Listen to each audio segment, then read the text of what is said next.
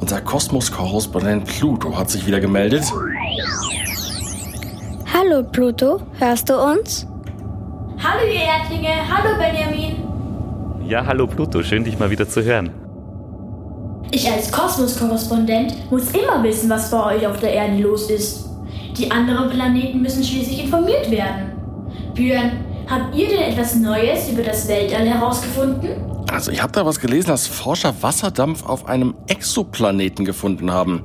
Exoplaneten, Planeten, da kommt man ja ganz durcheinander. Und was bin ich? Benjamin, ihr in der Volkssternwarte kennt doch sicher den Unterschied.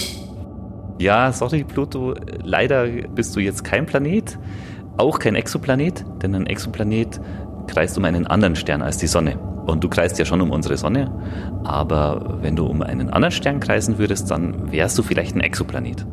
Ja, ja, ich weiß ja, ich bin nur ein Zwergplanet. Und welcher Exoplanet ist das jetzt?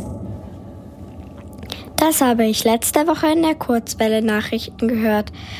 Das ist der Exoplanet K218b.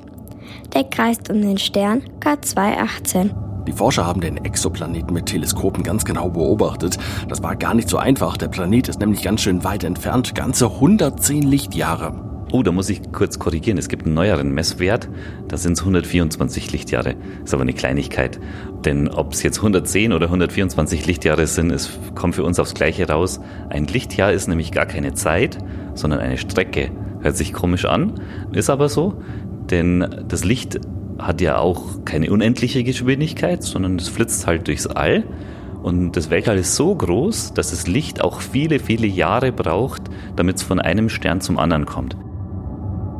Ich bin 5,7 Lichtjahre von euch entfernt. Das Licht braucht also etwa sechs Jahre, bis es von mir zu euch gereist ist. Für die Forscher war das sicher ein kleiner Rekord. Man wusste schon lange, dass es bei anderen Planeten, bei anderen Sternen auch Wasser gibt, Wasserdampf, aber noch nicht bei felsigen Planeten. Das heißt, die haben den ersten Planeten aus Gestein gefunden, wo sie sicher Wasserdampf in der Luft dieses Planeten nachweisen konnten. Und das ist jetzt eine Erstleistung und wahrscheinlich werden solche Entdeckungen dann auch noch häufiger gemacht in Zukunft. Der Exoplanet K218b wird auch als Supererde bezeichnet. Wie aufregend! Können die Erde miteinander auch entziehen? Also der Exoplanet K218b, den können wir zwar Supererde nennen, aber er ist doch ganz unterschiedlich zur Erde. Also er hat den doppelten Durchmesser, er ist viel größer. Der Luftdruck auf diesem Planeten, der ist wahnsinnig stark. Also uns wird es da sofort zerquetschen, wenn wir auf diesem Planeten landen würden. Man hat jetzt nur herausgefunden, es gibt Wasserdampf in der Luft, aber man weiß jetzt nicht so genau, gibt es vielleicht auch Wasser auf der Oberfläche oder verdunstet es sofort, wenn das regnet oder regnet es überhaupt? Kann man alles überhaupt nicht sagen. Ja, Supererden werden nur so genannt, weil sie aus Gestein sind, also genauso wie unsere Erde. Da habe ich mal wieder etwas dazugelernt. Dann fliege ich immer schnell zu den anderen Planeten und erzähle ihnen, was das Exoplanet ist. Okay, ja, viel Spaß dabei und bis bald. Tschüss, Pluto.